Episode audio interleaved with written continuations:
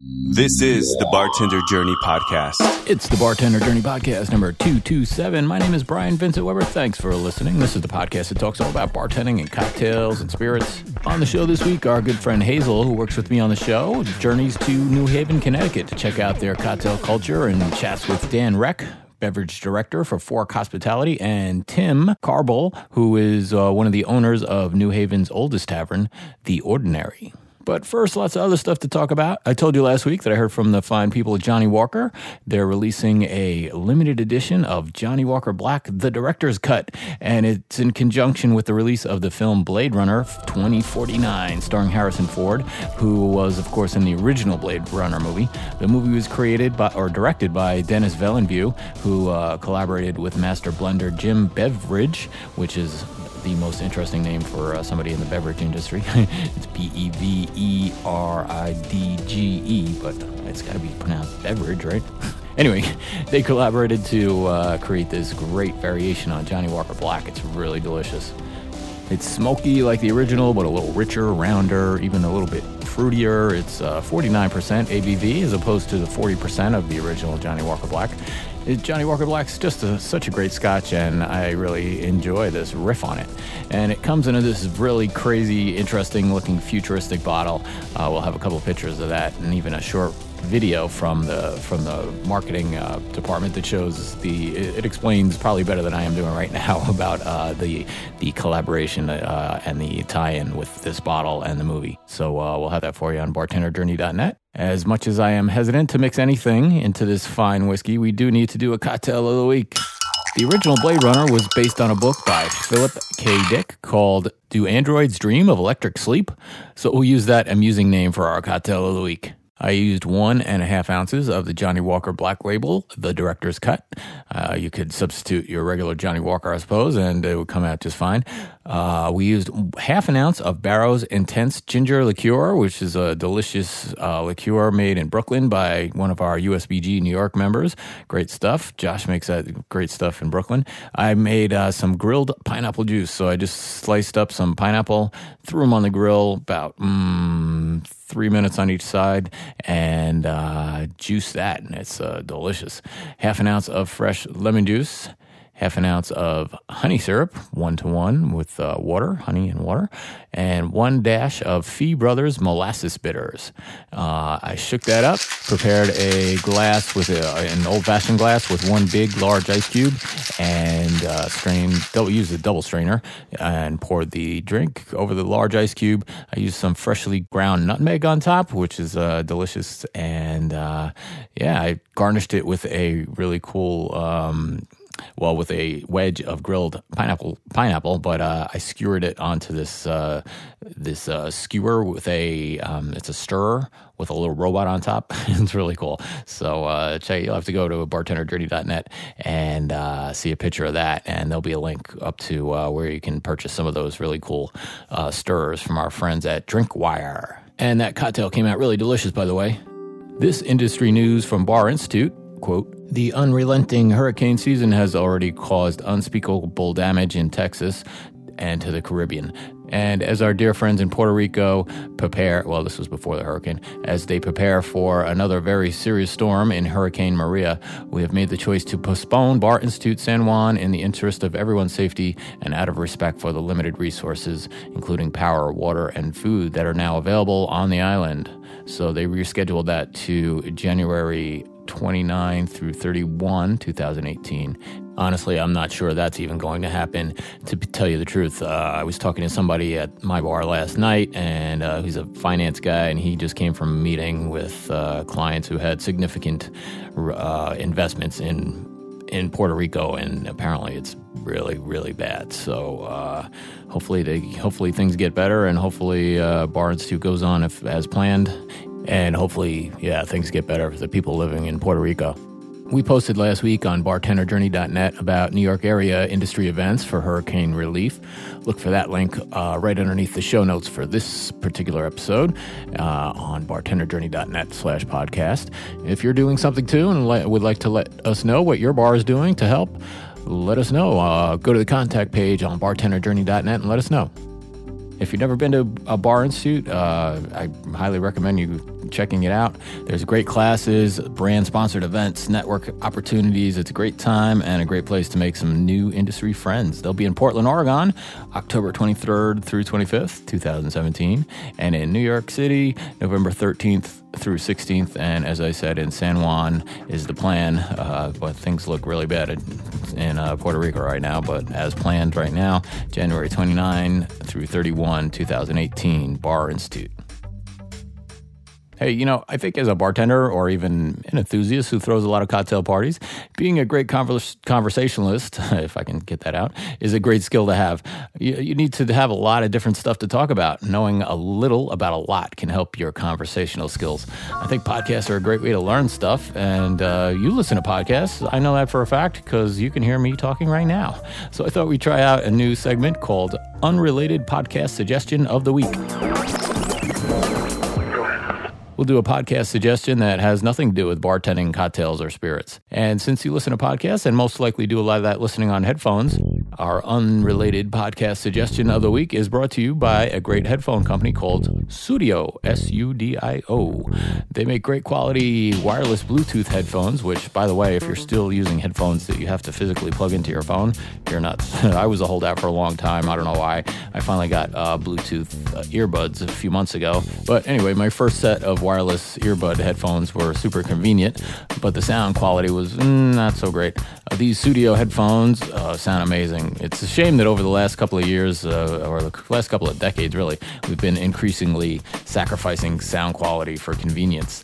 And these headphones, uh, the Sudio headphones, sound great and they even look great. Uh, I'm wearing the Sudio Regent model right now as I record this. They're over the ear and uh, they make the earbud style in ear as well well.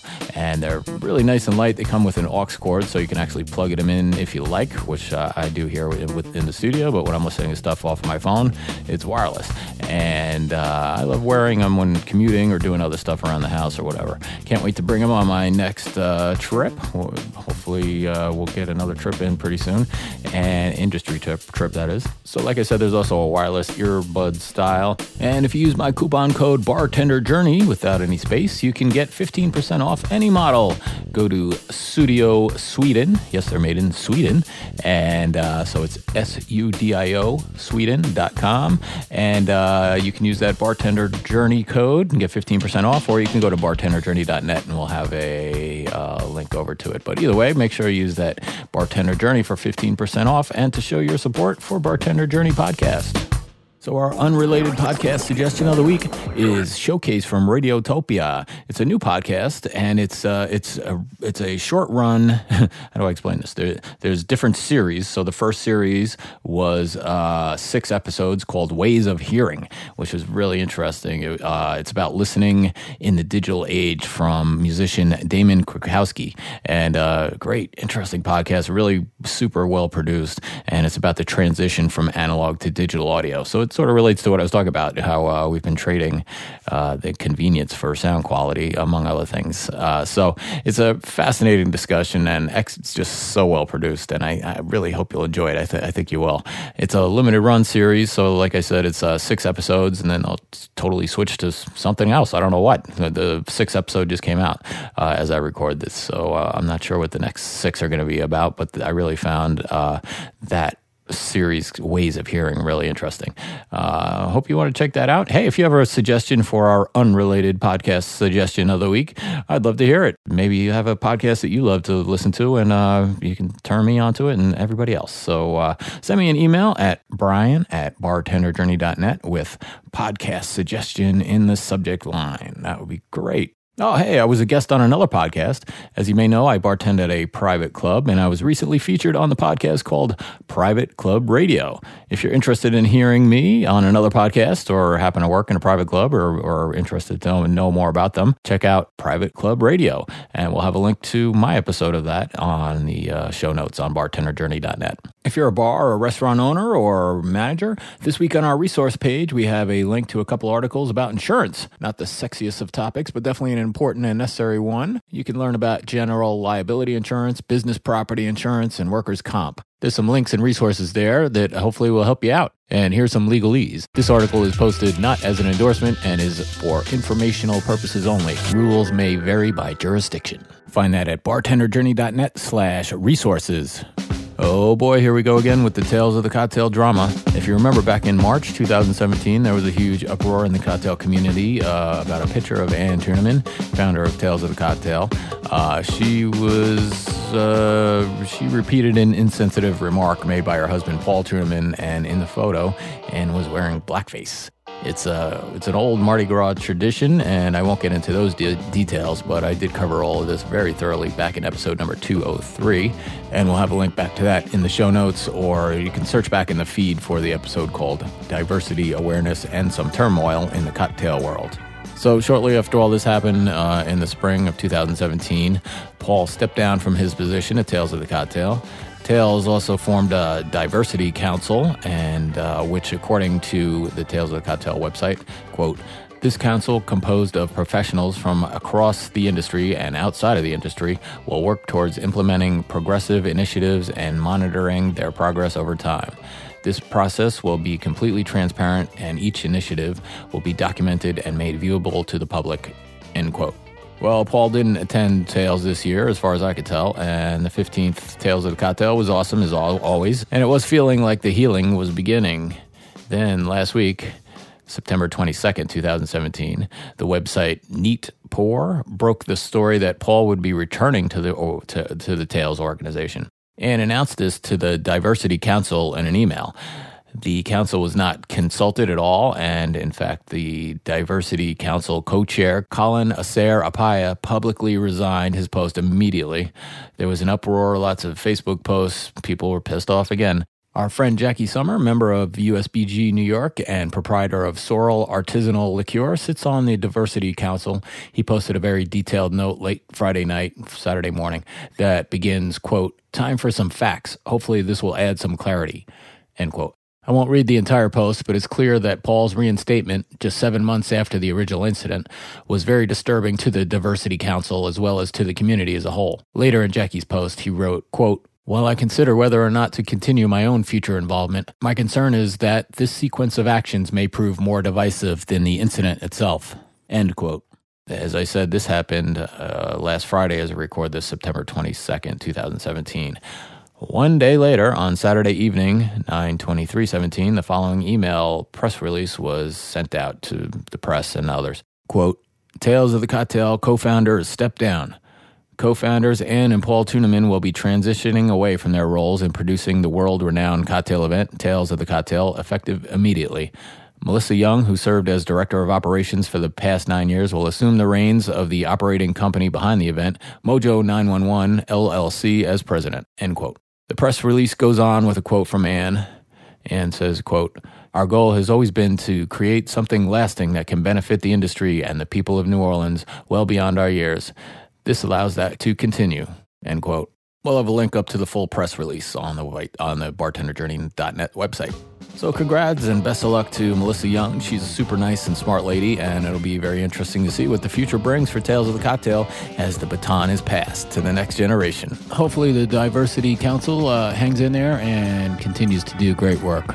All right, let's listen in on Hazel's evening in New Haven as she speaks with Dan Reck, beverage director for Fork Hospitality. All right, here we are with Bartender Journeys, uh, Bartender Spotlight Series on New Haven, and we're here with Dan Reck of New Haven. I just also have to add to this interview that he's wearing an awesome, like Captain America shirt that I'm totally going to take a picture of at the end of this interview because I think that's just awesome. Yeah, um, yeah. I try to I try to dress like a professionally, but with a you know a, a Yeah. I always tell everybody I take what I do seriously, but not myself, kind of thing. You know, like I, I if I'm not having fun, then you know why bother. Okay. And like, so what do you so- want the uh, bartender the community to know about? I think that if you if you if you're really hungry enough and you want to do this, um, if you really want to do this, there are resources for you available. You just might have to go find them a little bit, but there are people that want to grow the next generation. They want, you know, like I was saying before, when you go to New York City, you can go to a decent cock, like a real, like a good cocktail bar, and get a really good drink like on every other block. You know, like there's some places like the city's my favorite place to go. Um, one of my biggest uh, inspirations, if you will, or uh, one of my most frequented places when I was an enthusiast and when I was trying to learn was the Dead Rabbit. Oh, yeah. Yeah, you know, so like. I, Have you been to Blacktail? Oh yeah, I was. Um, Jesse, their bar manager, is Oh, uh, yeah. he's a good friend of mine. I spent I yeah. spent a couple of nights on his couch in Oh. the city. Sometimes you hit that point where we're uh, not going to catch that last train back, and I'm not Uh, driving. did you get holidayed? Oh, I've been holidayed. Oh, you've been holidayed. I got holidayed this past Wednesday. Yes. Oh, nice. nice. Yeah. Okay. No, but like we, there are certain people that really care about this and that really, really want to teach people. I love teaching people um, what we do, and I'm always open for you know questions, meeting people, new friends, and doing events. Um, and another great resource is uh, the USBG in the country. Uh, I'm actually the secretary for the state, and uh, that's something else that we try to focus on very heavily is just education. Like if you if you sign up for the USBG, at least once a month, if not more, we have uh, meetings. By the way, the USBG is not paying us to say that. I just need to throw that in there. Yes, yes. No, it's no. We're not paying anybody. We're a nonprofit organization. Yeah. We can't pay you. Um, no, but we try to partner with with um, different uh, spirit brands. Then they sponsor, you know, either like a happy hour or a tasting or a seminar.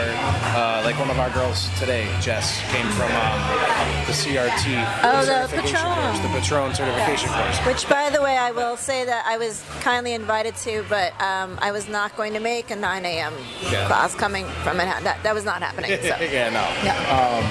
and that's not USBG driven, but we try to do Yeah. some stuff like that just on a slightly smaller scale, uh, as frequently as we can. So there are there are people that do want to help, but you gotta want it. Yeah. You know, yeah. It's not it's not an industry for the faint of heart. Let's put it that way. So, obviously, the last thing is what's the biggest thing having transitioned pretty much to different positions, and now you're like in the management position that maybe you might want to either share with other managers or share with people in terms of like going to their careers and transitioning from just being a bartender to being a manager. Uh, well, first off, if you're if you're when you hit a certain point behind the bar, you're already kind of like a I don't want to say a natural leader, but you're, you've already become a leader of some form. Yeah. Because not only do you have to guide more people, like you have more people in front of you that you're taking care of that you have to yeah. um, steer in one way or one direction or another for like your menu or for drinks and such. But you also have to, you know, we help servers here, we educate that staff. Everybody behind the bar has to work together as a team for it to run smoothly because the bar is more fast paced than before or other parts of the restaurant. Um, so, but that being said, being being a leader is only half of it. You have to also you have to not be afraid to ask for help yourself. Um, Okay.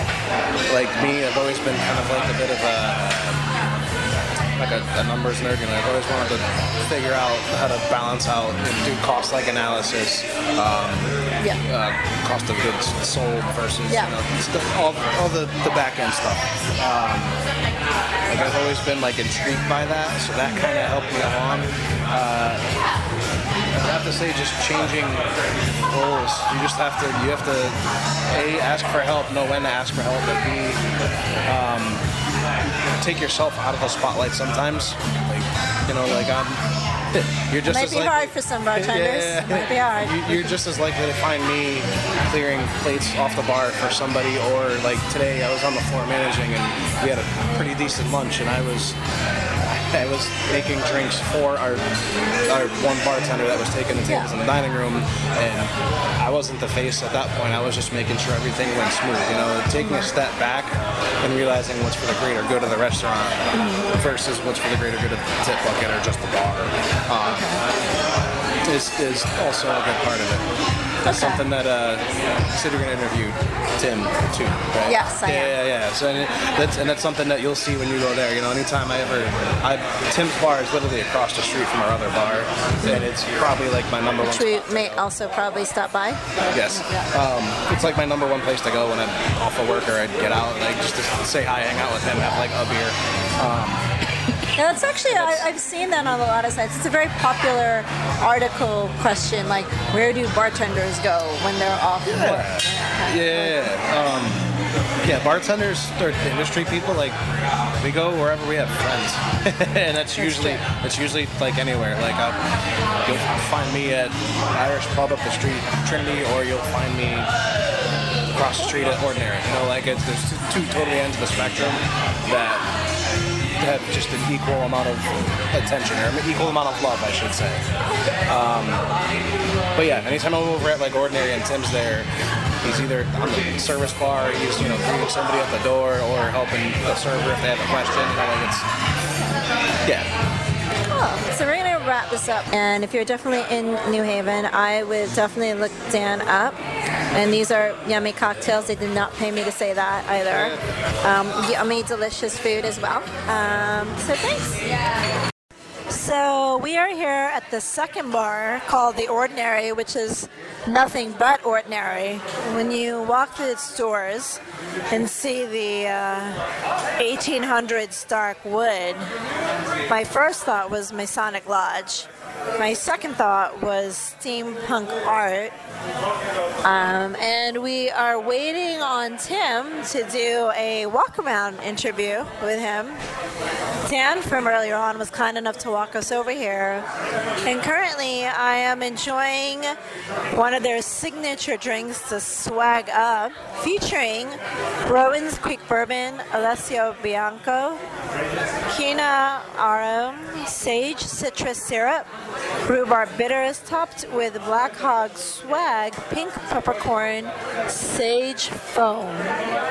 There was a High West private corporate event earlier in the awesome lodging looking back room and uh, some industry peeps that came in to say hello and uh, we're going to try to do a walking interview and hopefully the sound comes out okay yeah and find out tim's thoughts about what's going on in new haven and what his background is as a bartender slash manager at large here at the Ordinary. All right, and here we are with Tim Cabral of the Ordinary in New Haven. We're going to try to do the walking tour.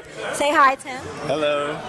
Okay, and Tim is going to start talking about himself or his bar, whichever he feels like comfortable doing with, as we are wa- literally walking around the bar. Firing questions first, and then I'll roll because I'm not good at that. Okay, all right. So, uh, what's what's going on here with this this bar? Where So, all right, a little history. Myself and I have three other partners that own the bar. Um, there's a couple other brands involved. Caseus is another local restaurant, and my other partner Mike owns Mikro.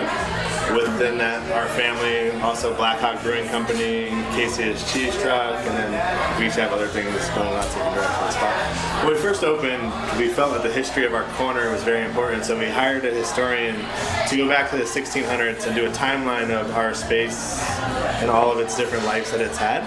So this is kind of a timeline that you can see on our website as well, from the 1600s up until we reopened. So it wraps around talking about all the different lives that it's had, the different people that have stayed here, different events that are very important to New Haven and to our country. Um, a lot has happened in New Haven. A lot things have happened in New Haven. Declaration of War was signed on this corner when they then marched to D.C. to. oh, wait, literally this corner? literally this corner. This is where it was oh. signed. I have like a document that they do a reenactment every year, and Where they sign it? yeah. Oh, that's so cool. So we have like the one upstairs with the people who are part of the governor's foot guard, where they actually are part of an army. If things go wrong and all their governments, like government and police departments and armies fail, they get called into duty, which is terrifying because they're a bunch of drunk old men. But uh, it is a thing. But they do a reenactment every year. Um, so this just kind of like tells a little story about New Haven, our corner, all the things that it was. The building was knocked down and rebuilt in the early 1900s. President Taft's brother built and owned this hotel, which was Taft Hotel that we're a part of. So we're right here. This is the bank. This is a more formal restaurant, which is now Roia, and these have all been converted to apartments.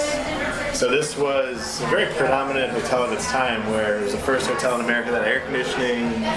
Um, with President really? Taft, his brother owning it, everybody would stop and stay here along the way, traveling from Boston to New York or wherever you were going.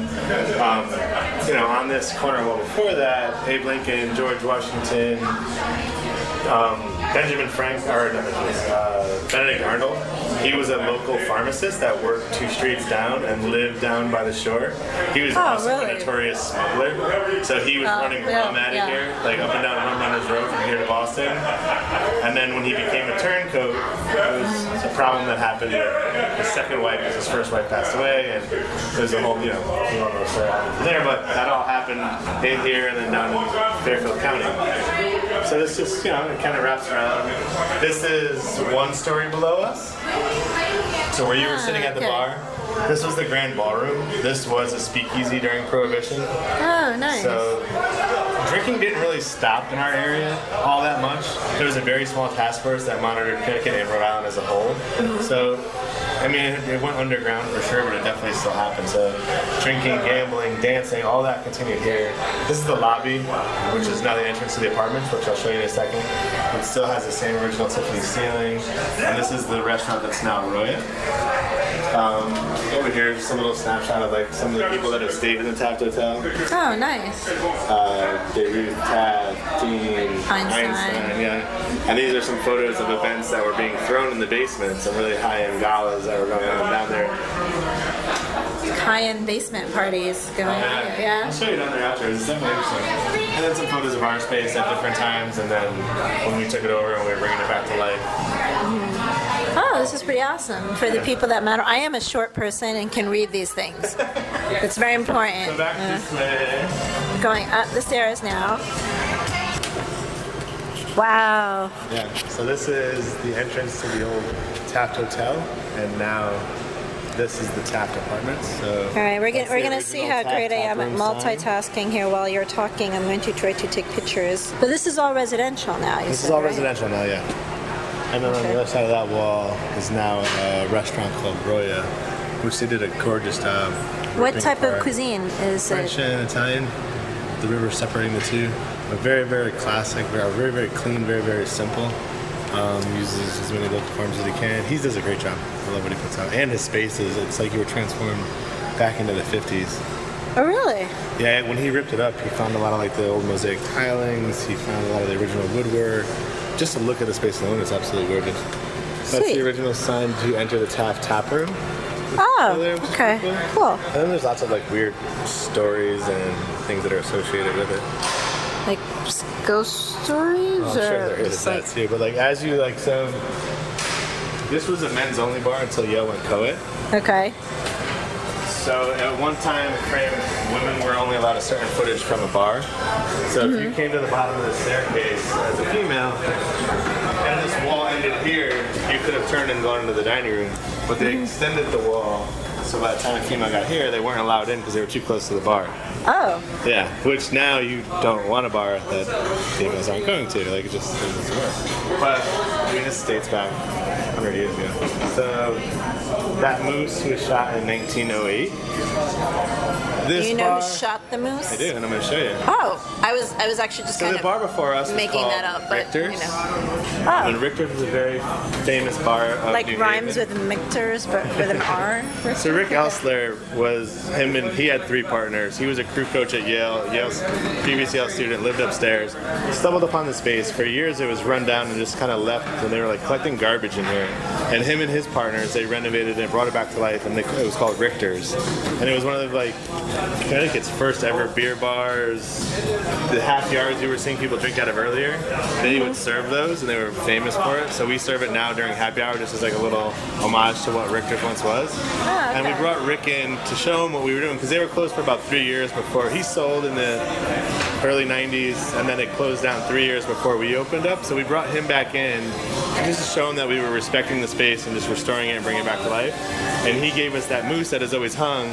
And this picture over here, that's Rick Elster's great great grandfather who shot that moose in 1908 on the Maine Oh, okay. Canada border. So those two pictures are ours as long as we are in the bar.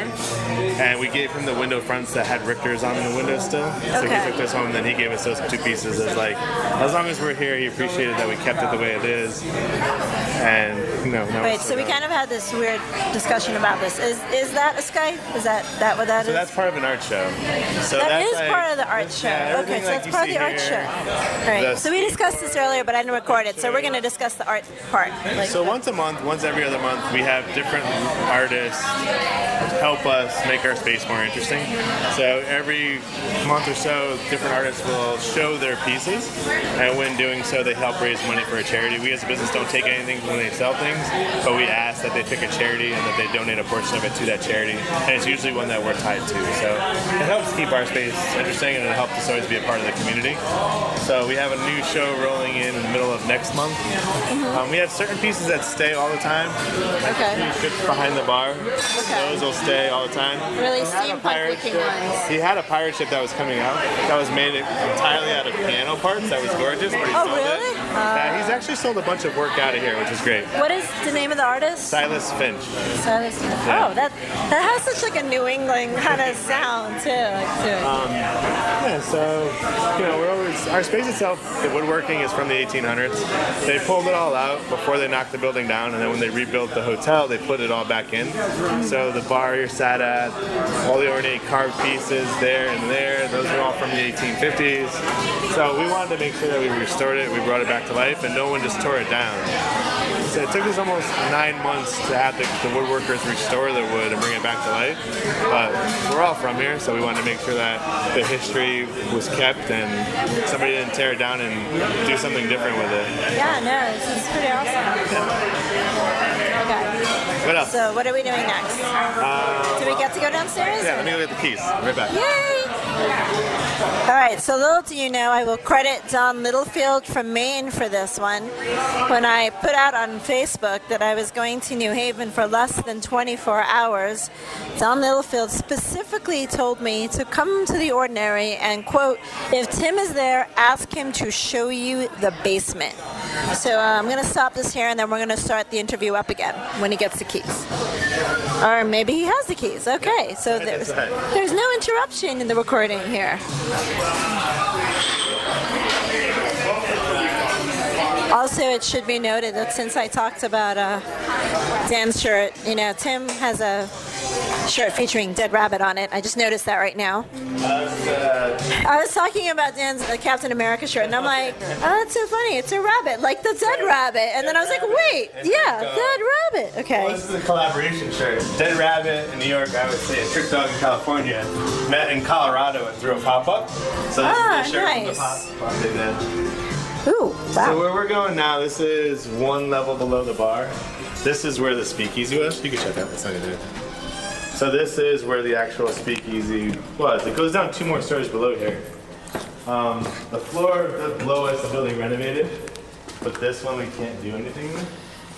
But this was all built in the early 1900s. So you can't do any, bless you, you can't do anything here with it. You kind of have it as like a cool kind of thing to Uh, have. I mean, I would love to. There's so many hurdles. One, the amount of money that it would take, and the biggest one is uh, egress, regress, having a secondary exit entrance.